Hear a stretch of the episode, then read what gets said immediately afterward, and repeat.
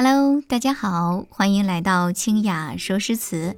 我呢就是清雅。嗯，我自己的话非常喜欢古诗词的唯美意境，每次的话读到都会特别特别的享受哈，感受感染其中。那么本身的话，我是也是一名声音工作者，所以呢，我就一直在想要不要做一档这样的节目，然后跟大家一起来聊聊经典的中国古诗词。啊，机缘巧合呢，最近我也在尝试做播客。所以我就准备把这档节目作为清雅说诗词。如果大家喜欢的话呢，这个节目的话会一直做下去。那么今天是开篇嘛，对吧？咱们首先来聊一下苏轼的这首《饮湖上初晴后雨二首》其中的一首。这首诗的话，作于公元的一零七三年，然后那个时候苏轼的话啊，正是在。杭州任通判，然后他曾经写下了大量有关西湖景物的诗，非常非常的美。其中这首的话就描写了在明媚的阳光下的西湖，整个湖面的话波光粼粼、光彩熠熠，然后在阳光的照射下非常的美丽。然后这个笔锋的话一转啊，进行了一个对比，又描写了西湖在雨后的一个情景。然后远山笼罩在烟雨之中，然后湖水啊，这个湖面若隐若现。这种朦胧的感觉，然后景色的话非常非常的奇特，也就是诗的前面这两首句子：“水光潋滟晴方好，山色空蒙雨亦奇。欲把西湖比西子，淡妆浓抹总相宜。”啊，就是不只是苏轼哈，就是我们读到这个地方的话，西湖的美景就会呈现在眼前，不管是晴天还是雨天，都非常的美。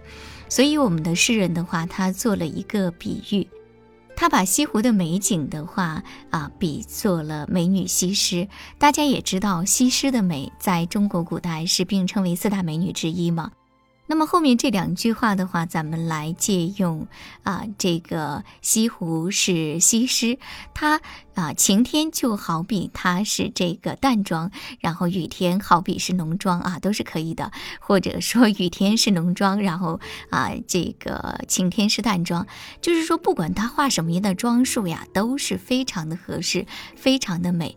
就是通过诗人的这个词句的意境啊，西湖的一幅美景就呈现在眼前，这也是我特别喜欢古诗词的一个原因。整个人的话会感到心灵去放松，去沉静下来啊，特别的舒服的一种感觉。嗯，实际上大家可能不知道，这是苏轼写的这两首诗中的第二首。我为什么把它放在前面呢？因为这首的话大家都比较熟悉。嗯，实际上它前面有第一首在做铺垫。啊，第一首的话是这样写的：朝夕迎客宴众港，晚雨留人入醉乡。此意自家君不会，一杯当属水仙王。这一第一首的话是写描写了早上起来啊朝霞之美，然后染红了群山。其实的话，这也是浓妆的一种描写。然后又写傍晚时分的时候，泛舟西湖上面，然后天上飘来了一阵阵雨。这个时候的话，客人们已经渐渐的有了醉意。实际上，苏轼的意思是说，嗯，大多数人的话只喜欢晴天的西湖。然后大家殊不知的话，雨中的湖山的话也自有它的家处，非常的美。湖上的话有水仙王庙，庙中的神灵的话是整天守在湖边，啊，就是只要你看遍了西湖的风风雨雨，啊，晴波丽日的话，一定会同意自己的审美观点。所以呢，有后面的这句，啊，要请水仙王共同举杯了。